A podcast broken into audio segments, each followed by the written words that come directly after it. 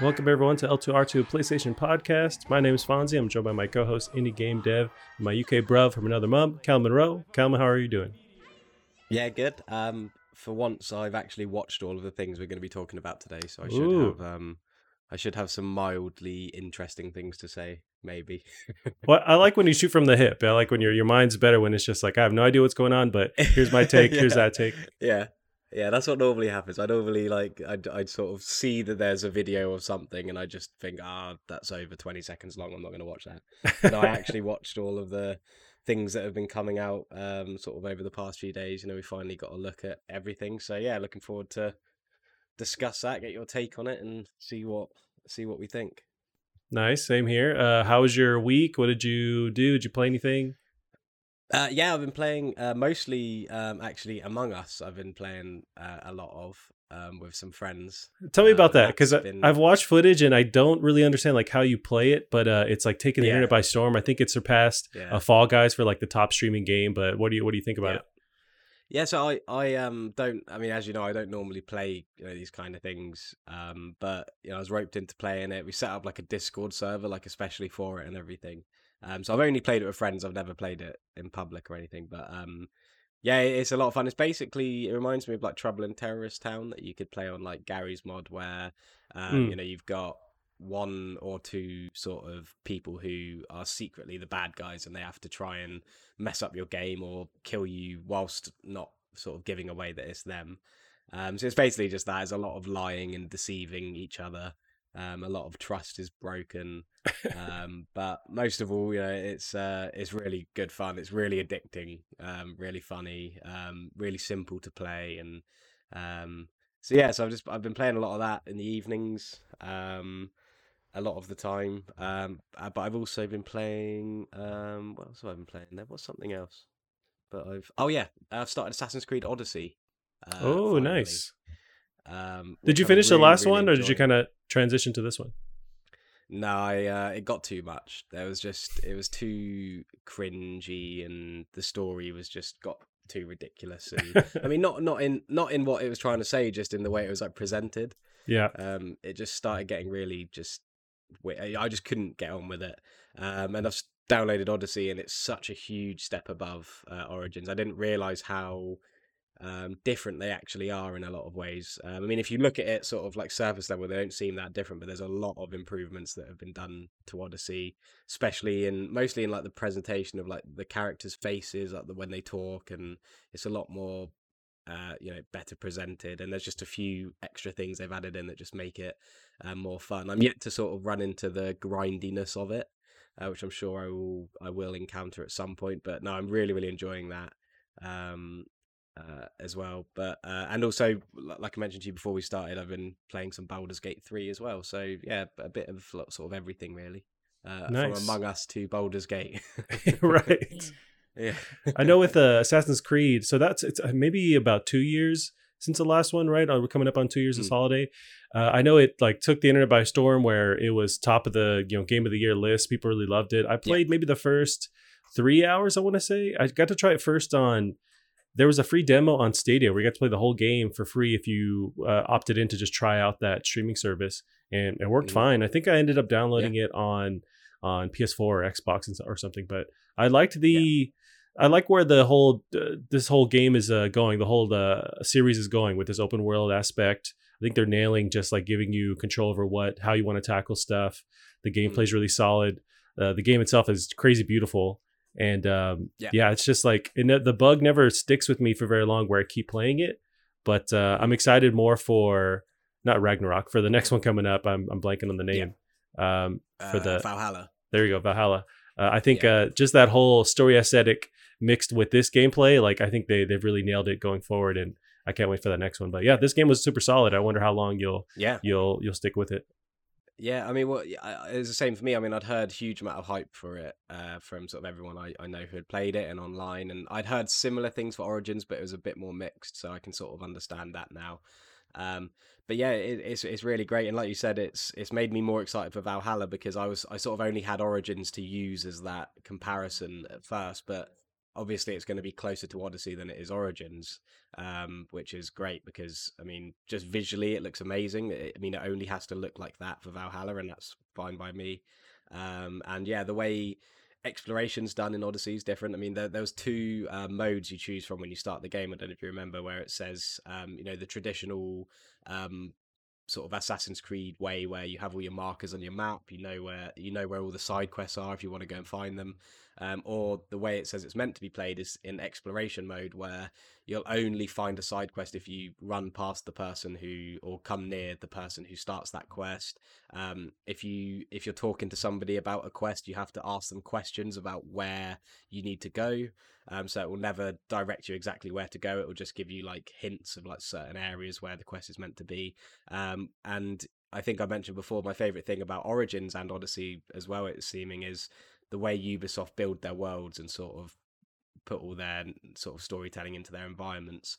Um, so just by having this exploration mode, it allows me to accidentally stumble upon things more and uh, you know explore without feeling like I'm doing the wrong thing or going off when I should be doing something else if that makes sense so um, yeah I'm really really enjoying that um, and yeah looking forward to play more of it now have you got far enough to find that huge uh, that huge sculpture with the giant penis and hang off of it have you yes, done that yet yes yeah I did um, I I climbed it and I grabbed the penis and uh, it and she said something about it uh, really? I took a screenshot as well.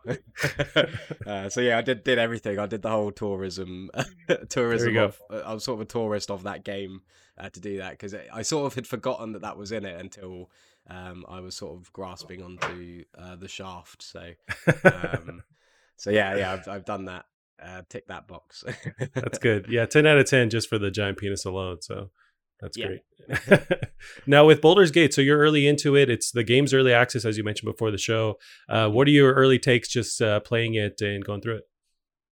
Uh, yeah, so um, I think bugs aside, oh, I, I, suppose I'll probably get those out the way first. I mean, there's some pretty bad texture popping sometimes, especially when you get to a new area or if you, you know, a new cutscene starts. It does. It can take probably up to about a minute for everything to start rendering in properly.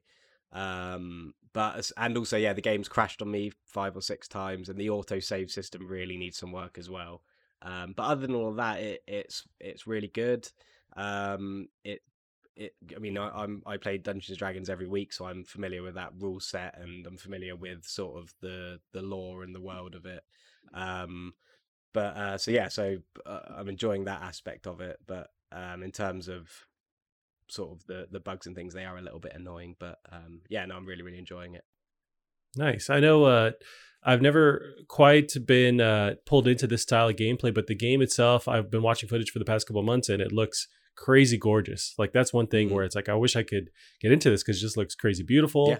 but um i wonder if is it more approachable like from an action kind of style or is it kind of bog you down to that turn-based stuff do they give you options on how you want to play it yeah, so it's turn based. So it, it plays exactly how the combat in actual Dungeons and Dragons plays. So you know, it's turn based. Um, you know, pretty much everything. But you know, you get an action, a bonus action, your movement. Ev- everything is identical to the rule set of Dungeons and Dragons to the point where if you're making a perception check or a, an ability check or something, you actually roll a d20 on the screen to see if you you get it, which is really cool. Um, similar to these games that try and replicate like tabletop RPGs, you know, like your Pillars of Eternity and Pathfinder and, and these kind of games. Um, you know, they always have um, the narration in the writing, so it, it can describe certain things for you. Um, but in Baldur's Gate 3, it's narrated by a, a really, really nice sort of um, lady voice actor, uh, which kind of makes feel like you sort of have a dungeon master explaining certain things to you, which is quite nice. Um, so yeah, so if you're familiar with Dungeons and Dragons, the, the sort of rule set, it's it's easy to get into. But I think if you're not familiar with it, it's quite daunting uh, to understand. Um, also, there's even things that I don't quite understand, just the way things are laid out. There's not really a tutorial. Um, there's certain tooltips you get, but they're not very extensive. So there's a lot of things that uh, you know, there's a lot of trial and error in it. There's a lot of times where I've died, had to reload, and then sort of tried to do things a different way. And um, but it seems to be, you know, it seems to definitely be on the right track, especially for an early access game. Um, but the visuals are, are, like you said, they're they're really really good. uh, once all the textures have popped in. Um, it runs really, really well. It's running at ultra at 1440p. I'm getting a solid like 50, 60 FPS, so that's it's obviously optimized quite well. Um, and uh, the facial animations, that's probably something you've seen quite a lot. All the up close facial uh, stuff is really good, and that's paired with really great voice acting as well. Um, but the only problem is, I think because that technology is obviously so I don't know whether new's the right word, but so sophisticated. There are times where sometimes their mouth won't move and their face will just stay completely still when they're talking. Um, but again, that's just something to be expected in early access. So um, it's just things you can sort of gloss over. But but yeah, it's it's really good. It seems like a, you know I'm going to spend a lot of hours in it, and it, like I said, I'm still learning it. I'm glad that I understand D and D. It doesn't seem very accessible for a lot of people. Um, but you know, it's for for what it is trying to be. It seems to they, they seem to have done a good job so far. Yeah, uh, that's the vibe I got that it's not super approachable from someone who hasn't played this style or isn't familiar with mm-hmm. Dungeons and Dragons. But at the same time, that's what I respect because that that uh, community is so hardcore where it's like you don't want to dumb it down. I think you'd anger them. You mm-hmm. want to kind of go full force into that direction, and that's going to appeal to that whole that community in general. They want this hardcore yeah. RTS, you know, a D and D style of gameplay, and and you know that's their market. Mm-hmm. I want to say, is it uh, Larian or Lariat Studios? And yeah, they're famous for another. RTS, and I forget the, I'm blanking on the name, but it's like uh, a Divinity. hugely. There we go. Yeah, Divinity original. Yeah, and I haven't played them, and they're meant to be absolutely brilliant. Um, but again, they're they're games that um, you know eventually came to console, which requires obviously, in a sense, dumbing down like the UI to so that it works for controller and things like that. And I do think that Baldur's Gate will eventually become more accessible. I think the tutorials will be more fleshed out. I think certain UI elements will be easier to understand. Because um, again, like I said, it, it's going to be an early access for about a year, um, with Act One only being playable now, and a lot of other things not quite yet accessible. That's going to be in the full game. Um, so I imagine it will be a lot more accessible. But like you said, it's more important that they focus on getting these complex rule sets right and making sure that the hardcore fans are looked after because they're going to be the ones that are playing this in early access, not not the people who you know are looking for the next Divinity Original Sin or the next, you know, Larian Studios game to play on their PlayStation or to play on Steam, you know, with, with all the support ready. Um, so I think for I think there's a lot of context to take into account before sort of playing it, and I think with that all taken in, it seems really promising. Um, and I think uh, in a year's time, we're going to have a really really great RPG uh, for everyone to play. That's awesome. Yeah, I know there's been a lot of build up to this final or you know this release for for early access, so I'm glad uh, that it's already hitting those markers, and they just have to kind of tweak yeah. stuff and go along the way. Sure, um, yeah. that's dope. Uh, yeah. So as far as what I've been playing, I've been uh, playing a good amount of uh, Star Wars Squadrons in VR oh, uh, that just released uh, last week. And I say good amount yeah. of playing, but really it's been 90% of it has been just stuck in the settings, uh, getting it to work yeah. with VR. So it's just been a whole just shit show with getting my Oculus to talk to the PC and not crash and bug out. And you can always just play it on the regular screen. You can just do it like in not 2D mode, but like a standard 3D mode, or you can do it in VR. And it's uh, once it does, once I do get it to work, it's crazy awesome where you just you feel like you're in there they nail the sounds of star wars you hear the pew pew lasers going on you're flying around and you'll do that cool move where it's always in movies where you fly through the destruction like you you blow yeah. up whatever you're blowing up the, a second before you actually blast through it and somehow you're like are free of debris yeah. and you, you do that all the time and it's beautiful the fire yeah. just roaring past you and uh, it's awesome there's a cool story mode and and in it the characters are fully detailed and it just feels like you're there you get to be in the war room where they're making up the plan and you play both sides where you're the the empire and the resistance and yeah i'm just i'm really loving it when it does work um, but it's such a great uh, you think it's uh it should have been done before this in uh, star wars in vr mm-hmm.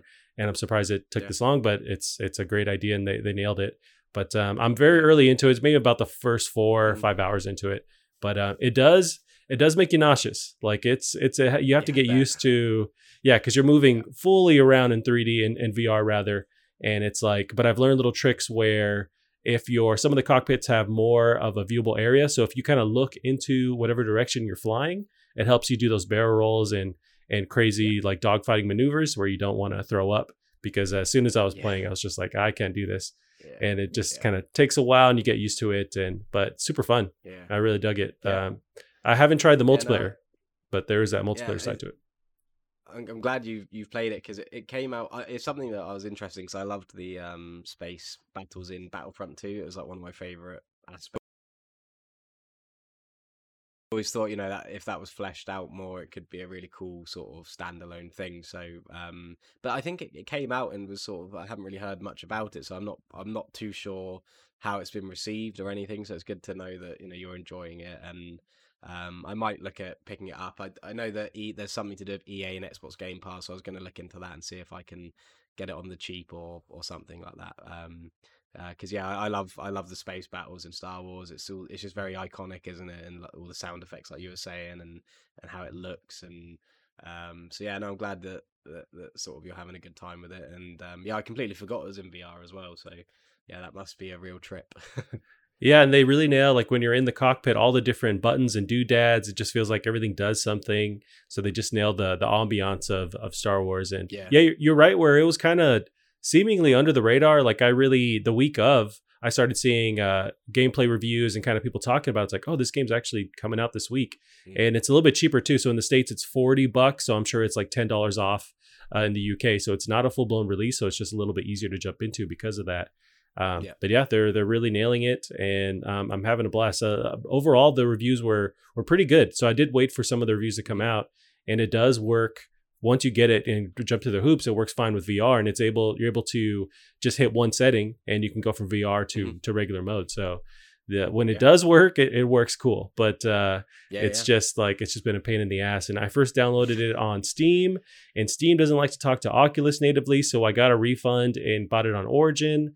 And then Origin is, is its own can of worms, but it it works fine there and I'll yeah. just once I'm done playing, I'll just delete Origin and, and burn my computer or whatever because I don't want it on there. But yeah, yeah, yeah, burn all trace of, of Origin. That's normally what uh, what the plan is. But, yeah. Um, I, don't, I, I don't know if you've seen um because I was just thinking whether I was what what else I'd because I know that there's games I was looking at playing and it was um have you seen PlayStation Now has just had um Days Gone, MediEvil and something else added to it. I can't remember the third. Yeah, you're right. I think there is another one, but uh, you're right with uh, Days Gone, which is which is cool because yeah. I I bought it for like full price when it came out, maybe about yeah. a month after it came out, and it just not, did not click with me. And I do have the the urge to go back and, and give it a fair shot, yeah. but uh, I'm glad that it's free for people to try now.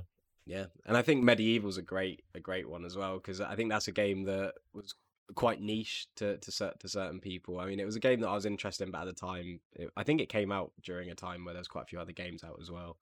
Um, so I think that's a great PS Now sort of acquisition, if that's the right word, because uh, that's definitely a game that I probably wouldn't have ended up buying, but now with a PS Now subscription, I'll definitely uh, be giving that a go.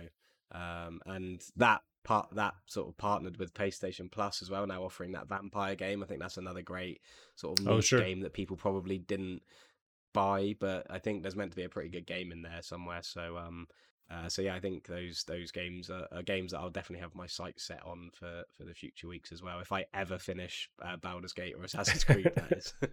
yeah, you jumped into two like super lengthy games, so I don't know if yeah. you ever yeah. see daylight anytime soon. no, uh, that is the you mentioned the how awesome it is to have these games, and it's really just been a I want to say a year since Days Gone, maybe two mm-hmm. years.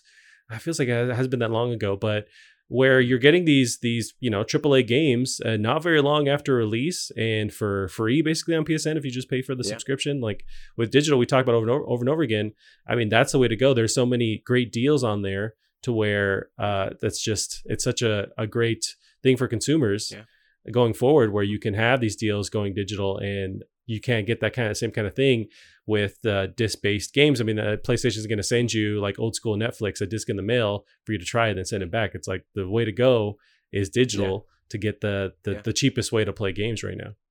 Yeah, but yeah, I, I think I think it's um I, th- I, think those particular games, you know, MediEvil, Days Gone, and Vampyr, I think they're all, despite them being on sort of you know separate services, they're still being given to you for that sort of subscription fee kind of thing. I think they're great choices because I don't think you can just go, oh, we'll choose a game that's you know this old and this well known because I think that there's a certain science between or behind choosing these games. I think they have to be games like those ones that are kind of maybe missed out by certain people or you know people like like I I love Days Gone when I played it but I never finished it and um, I'd love to go back to it so this just by it being on PS now, even though I already own it, it, it just sort of refreshes that want to go back to it and and now I don't need to worry about downloading it like 50 gigabytes or whatever. I can just quickly stream it and hop back in, see if it is something I want to download again.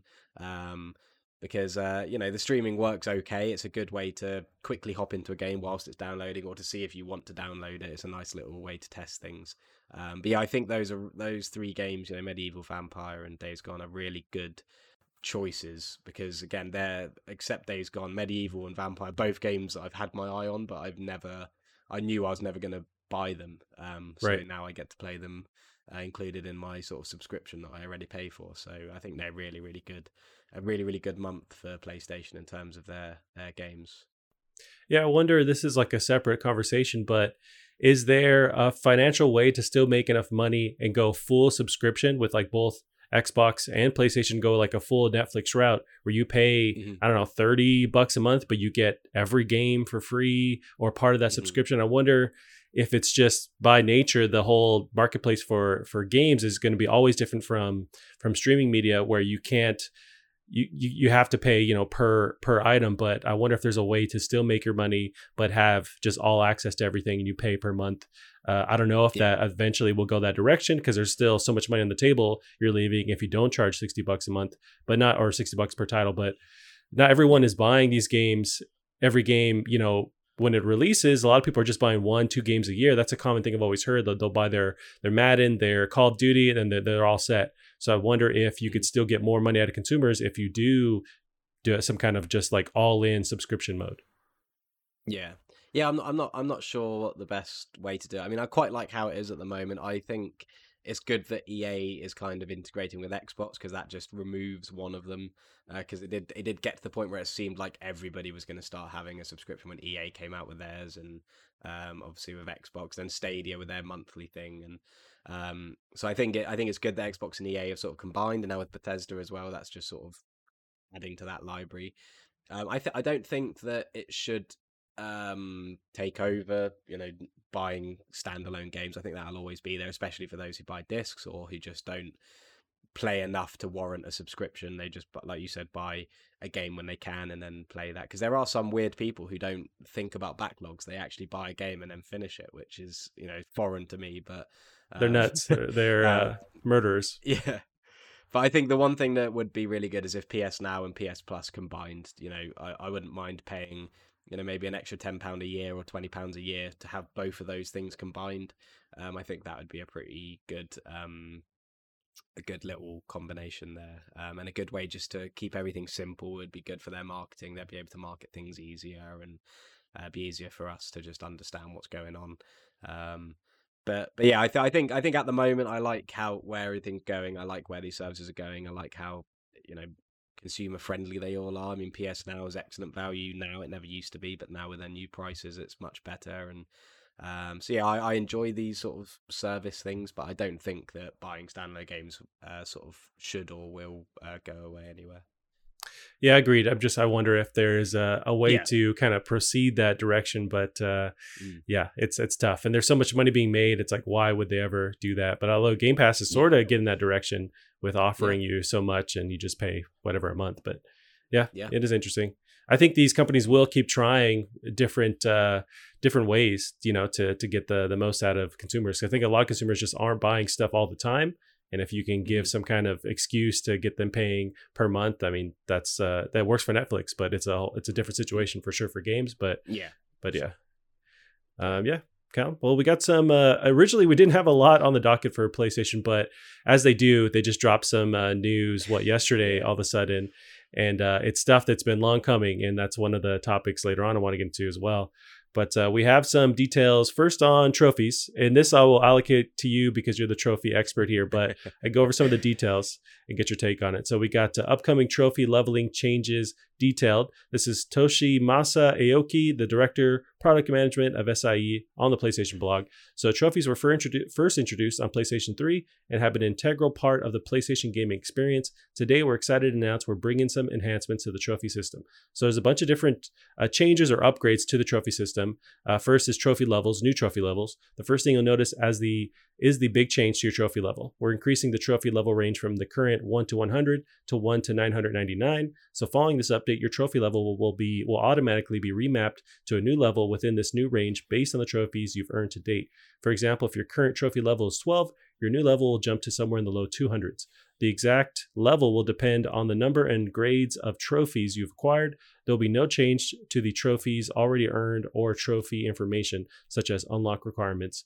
Uh, so, picking apart this first, Callum, how do you feel about expanding that trophy list? I know you like to accumulate trophies. What are your thoughts on that? Mm-hmm. Yeah, I like it. I think um, at the moment it doesn't really mean much, um, just because we don't have the new uh, bronze, silver, and gold, uh, platinum sort of uh, image for the levels. Um, but no, I like it. I think it's cool. I think it just gives you extra incentive. Um, I think that whole level thing was was a really cool idea because it kind of gives you like this meta role playing thing for your own profile, which is quite nice. But so I think for them to focus on that is a good is a good move. And um, yeah, I went from like level twenty two to three hundred and forty nine. I think so. I'm now silver one, the first silver, you know, 300 to 399, which I think is really cool. It's kind of like a ranked kind of like Overwatch sort of division system, which is really cool. It's just going to make people enjoy trophy collecting even more. Um, I don't know whether I'll ever get to platinum level, but we'll have to see. Yeah, I didn't check mine because I have so few trophies. It's like not even. I'm sure there's no change on my end because I have, I don't know, like five or something. But yeah, it's very low on yeah. my end. But yeah. uh, so, in addition to that expansion on the levels, so we have this new level calculation structure, according on the PlayStation mm-hmm. blog. So we've implemented a new trophies level calculation system that is more optimized and rewarding. Players will progress quicker through the early levels, and levels will increase more consistently. Platinum trophies will count more towards your level progression, making them even more valuable. And there's a picture here of the various uh, levels, and it looks like different icons possibly. So, and I'll transition to this last part. So the new trophy new trophy level icons with an unexpected level range. We were also expecting the expand updating, there we go, the trophy level icon on PlayStation 5, as well as PlayStation app at a later date. Currently, the trophy's icon is just a single gold star, but we're adding a few variants. The icons will also have a subtle distinction to visually suggest how close you are to the next level. Lastly, just for clarity, trophies that you've earned on previous PlayStation systems will come to you to PlayStation 5, just as they have, just as they have in previous generation transitions. Um, are you digging these new icons? It seems like it's helpful to give you more information. I like the idea they're getting, helping you understand like your progress towards the next level. Yeah. Mm-hmm. Yeah, I, I love it. Again, it's just like sort of having uh, like a ranked system, like you see in Overwatch or Fortnite and all these multiplayer games that I don't play. Um, it's kind of like a nice, yeah, it's like a nice just prestige thing, isn't it? You know, you get to look straight at your profile, see what league, or but you know what kind of way you're sort of ranked, um, which is really cool. It's a cool way to, you know, if you look at other people's profiles, just to get a quick glance at, you know, how many trophies they have or or how you know how much they sort of do. And I think it will be a good way to get people to get into trophies more because that you know they're going to see people with these gold um you know logos or these silver logos um, and it might make them you know want to rank up because that's that's the nature of it isn't it that's how that's why it works in games like rainbow six siege and overwatch because you see these people in like gold division or whatever and you think oh i want to you know get up there. So I think it's a really cool idea. I think the only problem I have is um, I still think that they need to somehow factor rarity into how much a trophy gives you because um, there's all these there's lots of games that have these really really easy platinums and um, and these games that people buy just for the platinum. So I think rarity should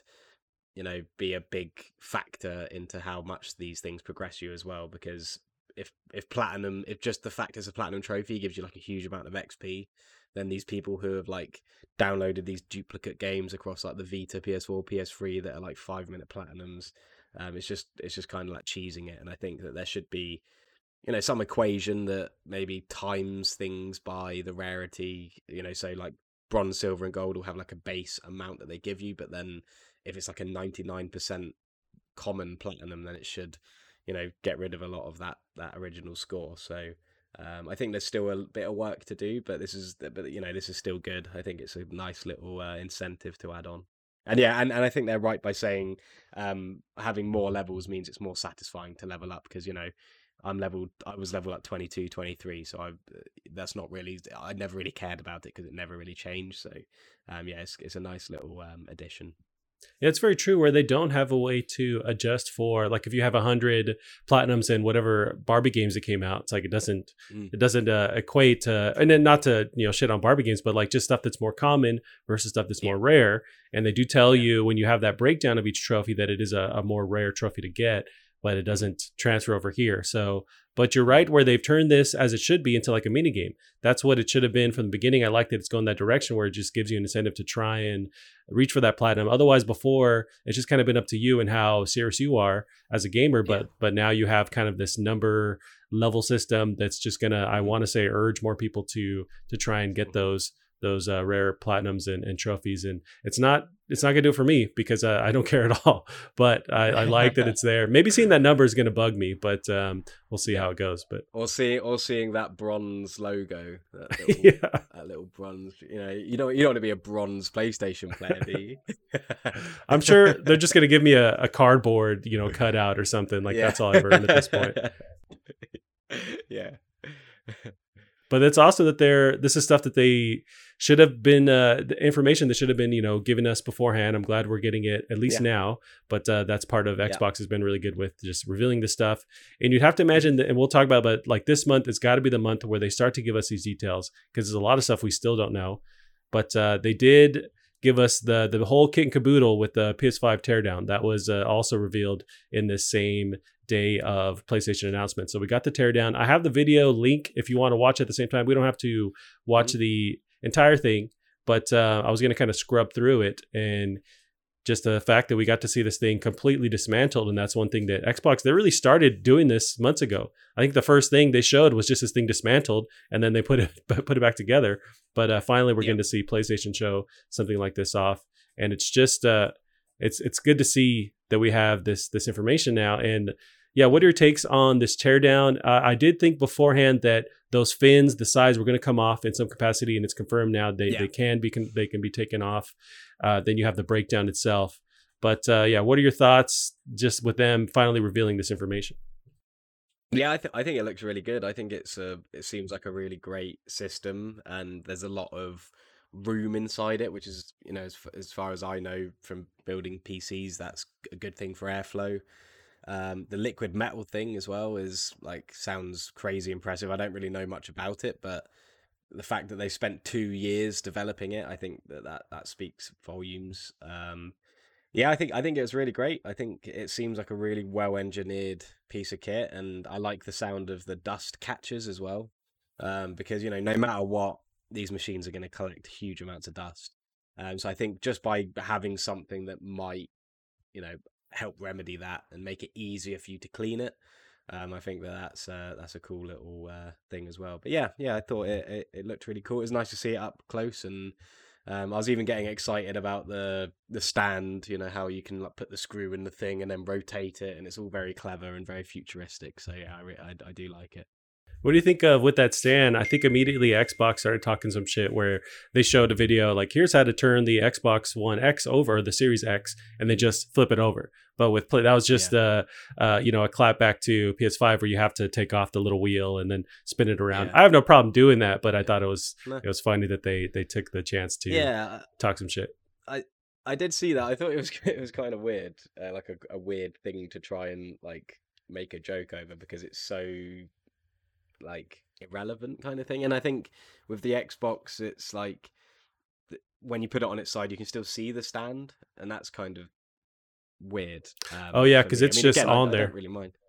Yeah, it's just it's just on the bottom. So if you put it on its side, then it looks wrong. It looks like it's on its side. You know, you don't want it to ever look like it's on its side. Like if you have your PS4, when you have it on its side, that's sort of the bottom of the console, isn't it?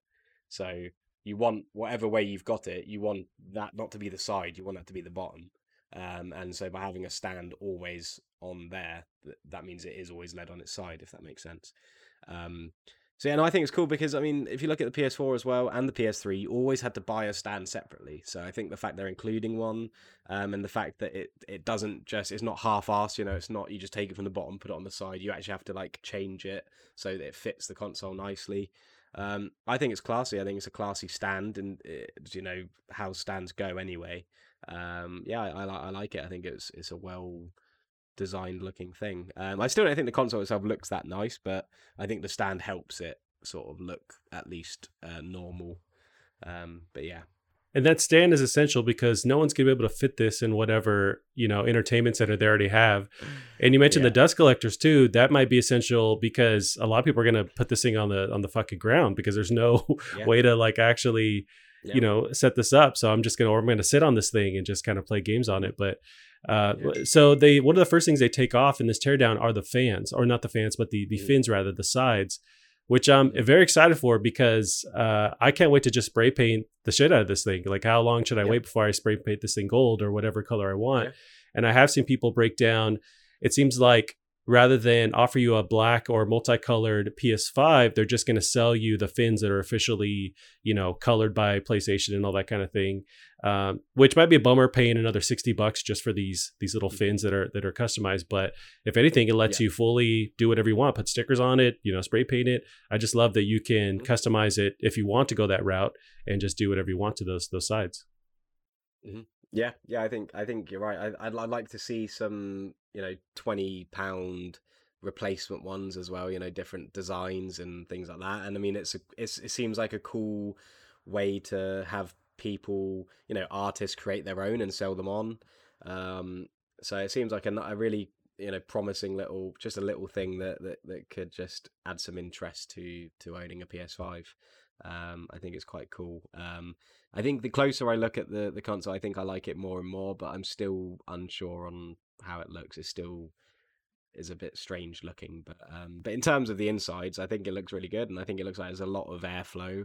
Um, the liquid metal sounds like it's going to do some good things for the cooling. Um, because I haven't really looked at the Xbox Series X stuff, um, and I know a lot of people are trying to say because it's compact, it's going to get really hot. And I know I know some people have been saying it does get very hot. Um, so you know this is a this is a good response to that kind of problem or that that potential uh, worry that people have. Um, I'm sure it will be fine. I'm sure they will have tested it, and they probably wouldn't have sent it out if they knew that it was going to be you know really really hot. But um, I think if I was to guess which one's going to be thermally better, I would have to say the PS5 just because there's a lot more room. They've clearly built it that big to fit in that huge heat sink and you know to have that much um, you know just empty space for all that airflow. So um, yeah, I think it's a great a great teardown, and yeah, I'm excited to get my hands on one uh, even more. Well, I, I say even more. Um, I don't know. maybe a bit more because the liquid metal. That's pretty cool. Yeah, that thing is nuts. Is it going to come alive like uh, you know T two style or? And you mentioned yeah. the heatsink. That heatsink is goddamn gorgeous. Uh, I've never been in love with a heatsink more than seeing this thing. It's just really cool metal design and it's just beefy as hell. So yeah, they're yeah. really thinking forward with heat dissipation and uh, of course just like the overall size of the thing. But yeah, I love seeing that that heatsink, that crazy fan too. One of the first things they tear down is that beefy circular fan. So they're really yeah. focused on on just airflow and cooling. Mm-hmm. Um, but one thing I found interesting, so I want to break this down a little bit more. So they start doing the teardown, and one of the things they they show first is that expansion bay uh, for the SSD or whatever SSD they approve. And but mm-hmm. they also show further into the breakdown they show the the motherboard and the chipset and there is an ssd on the motherboard so i think the mm-hmm. standard ssd is already there and the expansion yeah. port is for further memory i was under yes. the impression yeah. that you have to swap out their ssd for another one mm-hmm. and you mm-hmm. only have that mm-hmm. way of expanding the memory but it looks like you have their their standard 800 gig which yep. we'll talk about might be less but you have that mm-hmm. and then you can expand to the yep. uh, to a new a newly approved uh, ssd which is dope because i was assuming that you just have to swap one for the other but it looks like that's not the case yeah, so it's, it's nice because I mean these SSDs are at first going to be expensive. You know, Gen four uh, NVMe drives they're going to be they're not going to be cheap. So it's great because it means no matter what you buy, you add 700 gigs, say worst case scenario, onto that, and that's so much room you'll have. So you can just go out and buy a 500 gig one, maybe even a 240 gig one, just to give you that little bit more room. Uh, in fact, oh, it actually on the on that topic, I bought myself a NVMe drive for my computer, um, and it was only 90 pounds for uh, a terabyte uh, Western Digital one. So um, yeah, I was looking at the time at the Gen Four ones, and they were about 150 pounds uh, for a terabyte. You know, near nearing 200 pounds as well. Um, so they're not cheap at the moment, but you know, like, like you said, this the the initial storage is on the motherboard. That it, so whatever you buy is just additional uh, storage, which I think is a really really great way to do it. Um, I think and I think that speaks volumes about why this SSD is so important to the PS5's architecture because it is so, you know, it's designed, you know, internally with everything. Um, so yeah, I'm really really excited. I think that that was probably one of the big takeaway things that the SSD was on board. Um, I think that that's a really really good uh, good thing there. Yeah, I was very because uh, I just didn't know, or I was under the wrong impression, and maybe that's also because Sony hasn't been giving us the details, and finally they are. But I was assuming you're gonna have to swap it out and choose. But I'm I'm super glad that now it's it's on the motherboard, and you have that external expansion bay, and you can wait until these things get cheaper. Or you can adopt now for a you know like a 500 gig kind of uh, model of those super fast SSDs. But uh, yeah, that was huge. That liquid metal thing, don't fully understand it, and it, there's pictures of it where it's just it's just on there stuck to the motherboard it's, or the the processor itself so does it mm-hmm. droop out or can you does it ever you know weaken do you replace it i don't know how you'd actually buy some liquid metal in the store to actually put it in there but yeah. that's great yeah. tech um, yeah, and overall, I love that they're finally breaking this thing down and just showing you. And it's a very nerdy video itself. Like it's just very proper. I think he even has like the the guy uh, taking it apart has like special screwdrivers that he's using. It's just like super nerdy to the max. But I do love how they've how they've finally shown this, and it's been a long time coming for sure. Yeah, yeah, I, I yeah I think with the liquid metal, um, it looks like it's underneath some sort of film. So it's so it's kind of so you can see it running, but I think that there's some there's like a clear something on top of it to you know keep it keep it in place or something, but maybe like a bit of glass or or something like that. Um, I'm not sure, but um, yeah, I think it looks really cool. I know that a lot of people are already trying to you know say it's bad or whatever, and uh, you know I, I think there's no it's the same people who are trying to say that the Xbox small form factor is going to break it or whatever. You know that these people Haters. are like at the top of what they do. You know, they're experts. Um, and whilst there has been a history of some of these machines, like the Xbox 360, for example, having really poor soldering and all that, I think that these are things that are just so much better understood now.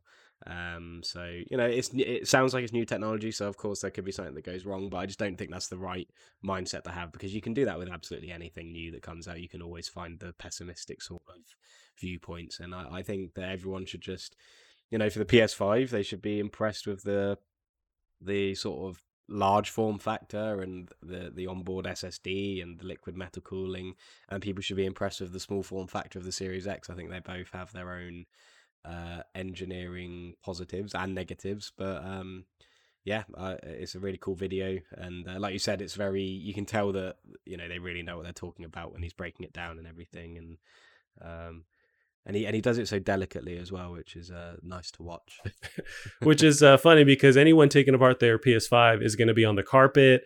There's going to be a dog running around. It's not going to be in this clean, you know, sterilized environment. Yeah. So that's good that they at least nice. start it here, but no one's going to be yeah. in the same format. But yeah with the liquid metal thing, that could turn out to bite them in the ass. But I, I, I, agree with you where I'm sure they fully understand what they're doing and they wouldn't go that route unless it was doable. I'm sure that adds price to it too, so it's not a an easy decision that they made on their end. Mm-hmm. But it seemed like it's uh it's the way to go, and um, I'm hoping yeah. that it you know doesn't have any weird caveats or issues in the future. But um, it mm-hmm. for for sure sounds cool.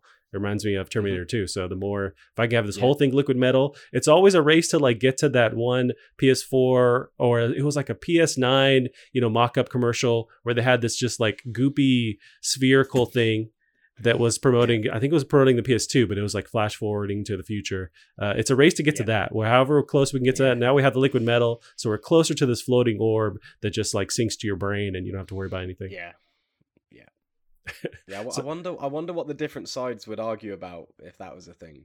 You know, what what, what could they possibly? Oh, find that. right. Well, they're using third generation liquid metal, and their brain chip implants yeah. aren't as fast because they're not integrated. Yeah, it's going to be another. You know, we're just going to find other things to pick apart, and it's it's yeah, it never ends. But uh, yeah, this is great. This is also weird when you step back from it. There's this is the first generation where both companies come out with a, a breakdown of their machine. Like traditionally, they don't do this. They don't want you to take this thing apart or see what it looks like on the inside. But now we have both companies like willingly showing you here's the inside, here's how everything works, breaking it down. But this is the first generation where they there's now an incentive to do that. Yeah, yeah, yeah. I think I think it's important. Just I think maybe they they weren't planning on doing it, but with Xbox doing it, and um, you know, and they, they've got stuff they want to show off. You know, like the the SSD and the the new GDDR6 RAM and and all the rest of it. Um, you know, they're probably proud of it, and they wanna they wanna show it off. And uh, it's definitely the smallest SSD I've ever seen. So I'm um, looking forward to seeing how that how that goes. Yeah, I can't wait. I mean, the closer we get to this, I'm just getting more and more stoked. And we still need more info. We'll talk about that too. But at least we got this tear down. Now, there's another, it's just more of a rumor. But as we're talking about the SSD, this uh, thing came up this week. So it's a leak, possibly from ResetEra. And so take it with a grain of salt. But it's saying that the actual hard drive usable space, so the hard drive itself is like 800 and some gigabytes. Once the OS is is on there and all the features and stuff, it looks like it's a 664 gigabytes of usable space it could be, it could be not, but it, just to compare it, well, Xbox Series X, their one terabyte hard drive has 802 gigabytes of usable space with, with the OS on there. So it seems like there'd be hmm. some sort of comparable, you know, downgrade of hard drive space with everything on the PS5. Does that turn you off if this is true, if it's around that range? I mean, I, I use a 500 gigabyte hard drive on my PS4 and I've never changed it, never used an external hard drive. And that's plenty of room for me. You know, I, I, I never have more than, you know, th- I never I'm never playing more than three or four games on my PS4 anyway. Um, I mean, I'm sure 600 gigabyte will 660 gigabytes will probably you'll probably want more space than that, but um, you know, I, I don't think I think in this day and age, 150 gigabytes of extra storage um, isn't a huge amount to shout about, especially when the PS5, you know, reportedly has a far superior SSD you know infrastructure built into everything um, and also it's much easier to you know expand on in terms of the storage and everything. So i, I don't know um, i think there's cases to be had. If someone wants to say they're disappointed with that then that's completely fair enough. Um, I, I, can see why. Um, but yeah i don't know i think it, you know it swings and roundabouts. It's you're going to get certain benefits and certain disadvantages for for each system and i think that this is definitely one of them and also, one thing that will help is they've been promoting the fact that going forward, they're going to let uh, developers kind of section off what they allow to download first. So, say you want to play the newest Call of Duty and it's going to be whatever 200 gigabytes, you can decide to just download the single player or just download the multiplayer. It depends on the dev supporting that, but at least that helps with I don't want to use up all my space. I can just download portions of this game that I want to play and leave other stuff off. So, to kind of help you manage uh, the space that you have. And uh, you're right, where it's just going to take us kind of you know, just shuffling the games around. A lot of us are already used to that with that stock 500 gigabyte hard drive. And then you can still have your PS4 games on an external drive, and that can be whatever external drive doesn't matter. Um, but yeah, so it kind of there's a sticker shock. There's like kind of a, a, a letdown seeing that downgrade in space, but it's just us. You know, we just got to manage our, our space and move stuff around, and then you can eventually upgrade that SSD or that expansion bay. So it's not the end of the world, but it does seem when you see that that tagline, if that's true, it's just kind of like a slight bummer. And I think haters jump on that and going, oh, the you know Series X has 200 more gigabytes. It's like okay, man. It's like we're all used to kind of yeah. shuffling. Even with the Xbox, you're going to have to deal with memory at some point. You know, deciding what to mm-hmm. delete, and it's not the end of the world. But I did see that kind of floating around on, online. Yeah, no, yeah, and and and I mean, like I said, I, I think the PS5's SSD is is supposedly much faster than the one using the Series X because it is the one using the Series X is just a typical you know S- uh, NVMe drive that isn't quite as because uh, it is you can you can take it out and change it, can't you? So it's not it's clearly not as um, you know integrated into everything as as is as as it is with the PS5. So I think it, with that in mind, you have to sort of um, expect some um, sort of minor uh, you know downfalls, but. But yeah, like I said, I, I think that, that that's a fair argument to say the Xbox Series X has 200 gigabytes of free space. But I think if that's what's going to sway you to purchase a, something over another, I think that you know that that's that's quite a small uh, thing to to sort of pinpoint on. So, um, but yeah, uh, I mean, six six hundred and sixty gigabytes probably isn't enough, and people will have to buy expandable storage. But for me personally, you know, I'm happy with five hundred on my PS4 now. Um, so you know, 660 of extremely fast SSD storage is is fine with me. Right. Yeah, so one feature they've been talking about as well, this is from the initial beginning, is the 3D audio capability. So we have some more info on that. So PS5's 3D audio will almost certainly work with your existing headphones. This is Sammy Barker of PushSquare.com. One of the big features that Sony's promoting with PlayStation 5 is, is its inclusion of 3D audio. And in a new PlayStation blog post, it's confirmed that you won't need any additional hardware to take advantage of the feature. While the platform holder is peddling its new Pulse 3D wireless headset, it's confirmed that you'll be able to get the exact same experience with the headphones that many of you already own, either through USB connection to the console or by plugging your headphones into the DualSense wireless controller's 3.5mm headset jack. If you don't have or don't want to use headphones, then rest assured that Sony is working on a virtual 3D sound solution for standard TV speakers.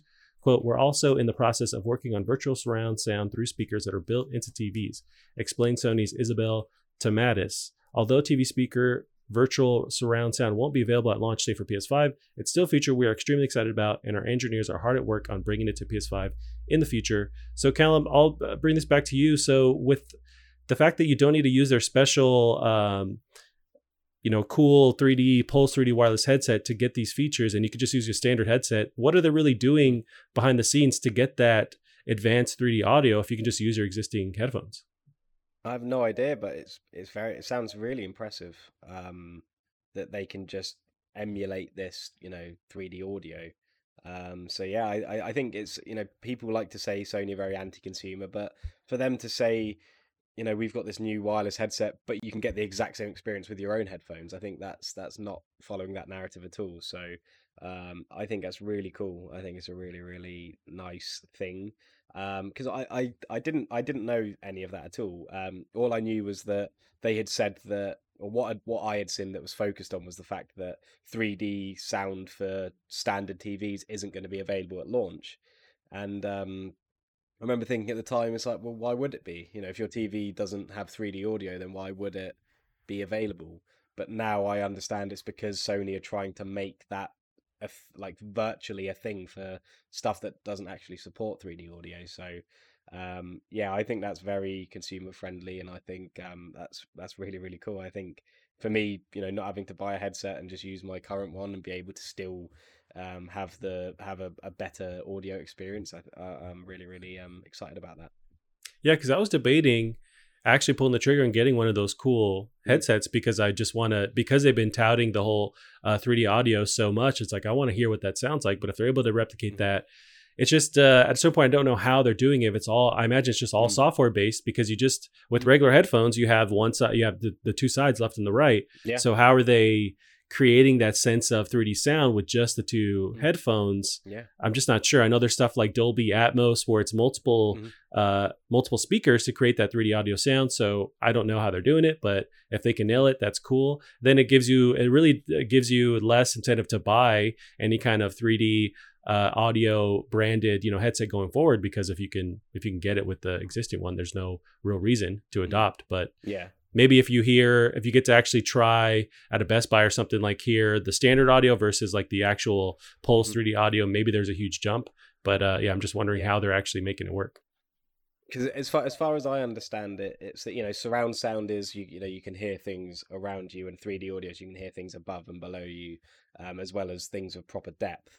So I mean, I, would imagine that that is virtually possible because um, it's all to do with you know the distance or the angle of certain noises and sort of where you're hearing it come from. I mean, it's very clever, but um, I'd imagine that with the, you know the Pulse 3D wireless headset, I'd imagine that that's just got far better sound quality. You know, I don't I don't have a impressive headset or anything that has like insane sound quality. So I'm sure that even if the 3D audio work, you know, you'd be able to hear above you and you know really be able to tell where things are coming from. Um, I think I still think audio quality will be an important um, partner to this 3D audio. So I don't think that necessarily the the, the wireless headset's going to be, um, you know, not not you know um, not worth you know worthless now. Um, but I think that if it's got good audio quality, um, then I think it will still be you know worth the money because I think audio quality is very important to that whole thing anyway.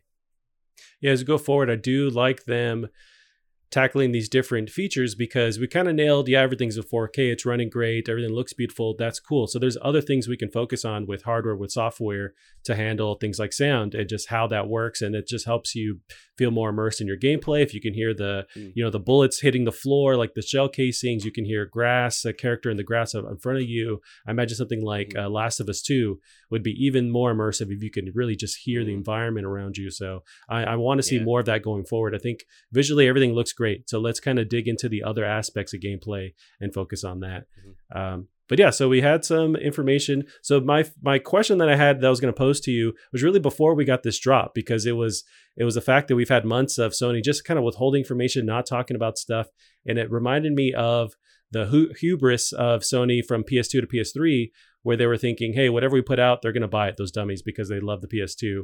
And then the PS3 was kind of a shit show, at least early on. That was my initial question, but we've gotten a little more information this week. But uh, I'll pose these questions to you and see what you think. So, is Sony falling back to that overconfidence they had with the PS3 area? Era. So, withholding information, we still don't have an ID on the UI or info on on boost mode or an upgrade for PS4 games, streaming app support, PlayStation Store redesign. So in comparison, Xbox is they're fully promoting transparency with with influencers already having the Series X and trying out the smart delivery, uh, comparing old gen games, the speed on next gen, multi swapping. Do you get any sense that the PS uh, PlayStation is still kind of going back to that feeling of we're the top dog, so we don't have to provide stuff. We can kind of push something out, and they're going to buy it no matter what. Do you get that vibe, or are they kind of learning from their mistakes? Um, I definitely get a vibe of them real like sort of not having not not worrying about what people are saying. Um, whether that's overconfidence or whether that's just them focusing on what they're doing um, i don't know but i don't feel like it's similar to the ps3 era. Um, i mean firstly just to say about the uh, you know comparing old gen like loading times and everything i mean they they compared spider-man running on a ps4 and a ps5 like way back before we knew anything. I mean back before the ps5 logo was even shown um, and this is, I think, this is even before Mark's, probably just before Mark Cerny's Power Hour thing he did. Um, so I think they have been, you know, showing things. I think they've just been doing it in their own way, and um, I think to to compare it to the PS3 era, I think that the big problems that they had there was um, the overconfidence that made them put the price so ridiculously high. Um, I think, and also obviously their their new architecture, the cell architecture that ended up, you know, being really difficult for people to develop on at first. Um, so I don't think, that, and I think they're the two things that caused them to have this really shaky launch. And I don't think that they're present here. I mean, the PS4, the PS5 is actually the cheaper option with the digital version. Um, they um, and also obviously with their architecture, it seems to be just as normal. I mean, obviously they, they don't seem to have as good backwards compatibility, but I think that is because of the PS3, not because of the PS5. Um, I think that is because of the PS3's architecture still to this day um, messing with them. Um, so no, I, I, don't think that they're falling back to that overconfidence. Um, in terms of not seeing the UI and you know some of these other uh, more sort of bespoke information, I don't think. I think there's something to be said for leaving that for now because I think that you know the, the UI doesn't need that much of an overhaul. It just needs to be quicker. Um, and that SSD will ensure by default that that UI is going to be lightning fast. Um, so you know, I'm not sure that we need to see too much. I think again, it's nice to have some secret secrets.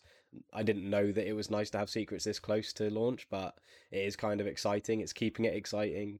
Um, so yeah, I think there's definitely again, there's definitely an argument to be had that you know Xbox are being very transparent and PlayStation maybe are holding some things close to their chest. But I don't think they're doing it for any other reason than they're sticking to their plan and they're not letting anything divert them. Um, so uh, yeah, so I don't, I don't, I don't think they're getting overconfident. I think that they, you know, they probably still feel the embarrassment and the effects of what happened with the PS3. And despite the PS3 eventually coming round and and you know eventually dominating that sort of generation towards the end. Um, I think that they'll never forget that, and I think that that'll always be something for them to think about when when uh, doing this. I do hope so. Those lows were so low with the PS3. I'm really hoping that's burned into that that uh, just mindset going forward. It's like let's not forget, you know, how we dropped the ball and we just assumed that whatever we put out, people are going to adopt. That was not the case, and they took took them time, and now they're fully on top. But I just worry that they're going to fall back to that same feeling. But they are super yeah. confident, so that is the next thing here. Sony expects the PS5 to outsell PS4's launch year. This is also Sammy Barker, PushSquare.com. Sony is banking on some big PlayStation 5 sales in its first few months on the market as it aims to beat the PlayStation 4's first fiscal year. The company's current gen console sold 7 million units from its launch in November 2013 through the end of March 2014, but we know from past reports that the manufacturer may be planning to produce as many as 15 million next gen consoles by the end of the existing fiscal year. Uh, and so, also, I wonder so we're about a month away from PS5 release. There's been little fanfare to promote and compete with the Xbox's console release. Do you think we get one last state of play in this month to kind of fully flesh out any answers or, or rather questions rather and answer stuff like that UI, like uh, other features they haven't been talking about? Or do you think we get these like piecemeal updates? Or do you think they have this one last hurrah showing off why you need a PS5? Yeah, I think we'll, we'll definitely get something. I think it will be something similar to that teardown um, I mean, we've seen some. I mean, I've seen some things of the. You know, we've seen the PS5 load up where with all the you know sort of stars and the, the dust and and all of that. I've seen a couple of those, um, especially with now that I know that they've got hands on in Japan at the moment. There's been YouTube videos of um, people you know playing on the PS5s and yep. Um, and I, I, know that we've seen a little bit of the starting UI uh, there. But um, yeah, I'm sure between now and then, I mean, they'll have to show it at some point because we they, they wouldn't let us go in blind, and um, even then, people are going to get them early um, and and show them off. But um, but yeah, I, I, I think I think we'll definitely see something. But um, again, I'm I'm not too worried. I've seen enough to know that I want one. Um, I'm not bothered about the UI. I know it's going to be fine. So I mean, there's not even even if even if I don't like the look of it, um, you know, I'm going to be playing games on it, and the fact it's on an SSD means it's going to be fast no matter what. I mean, there's no way that that's going to be slow. Um, so, yeah, I, I'm just ready, ready to to see it, but not too uh, worried either.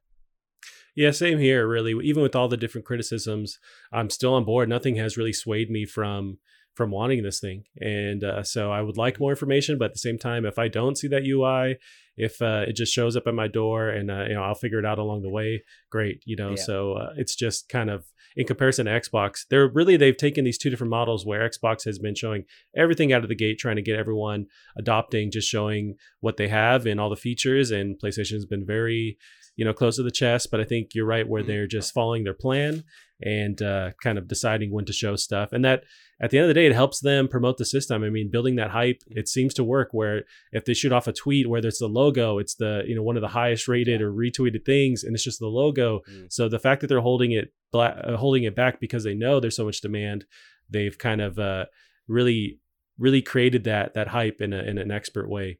Um, so yeah, I, I can't wait either way. But it's uh, it's just stuff that I wonder about how they're thinking behind the scenes and be awesome be a fly on the wall with their plans to see what's going yeah. on.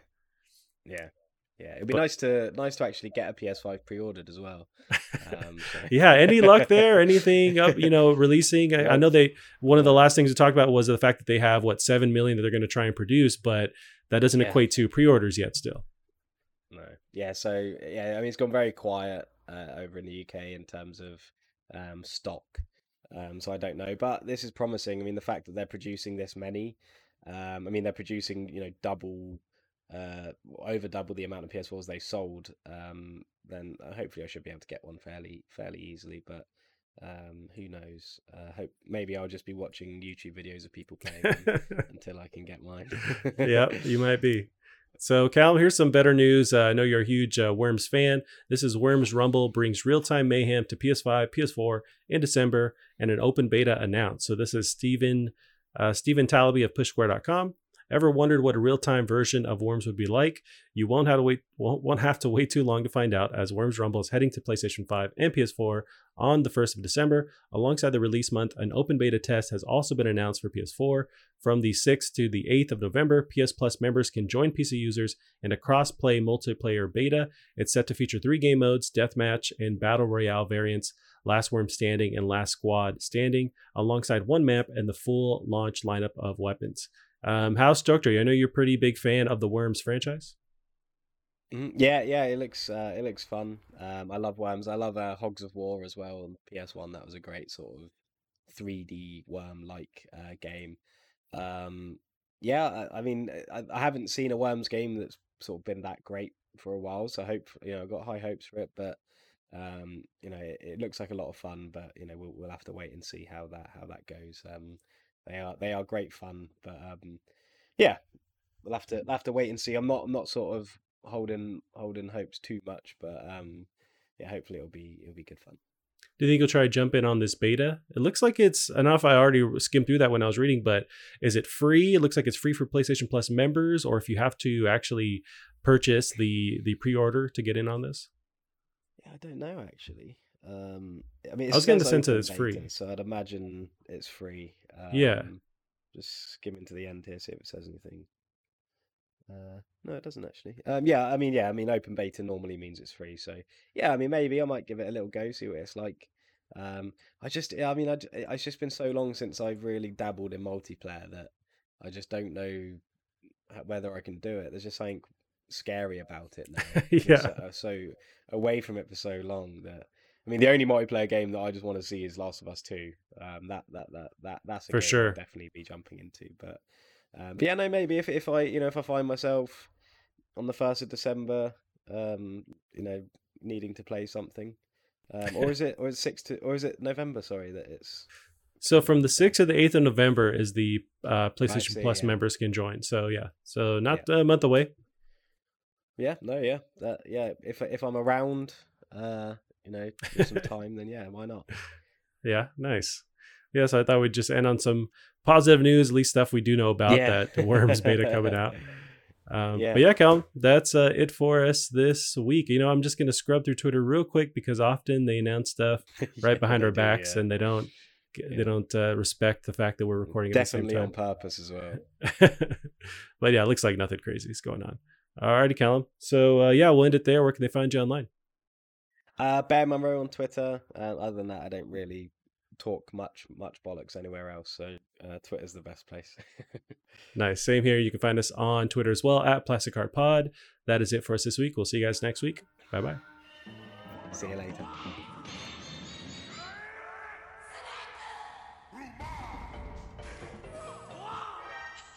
You're too late. I've already summoned Meteor. Okay, let's go.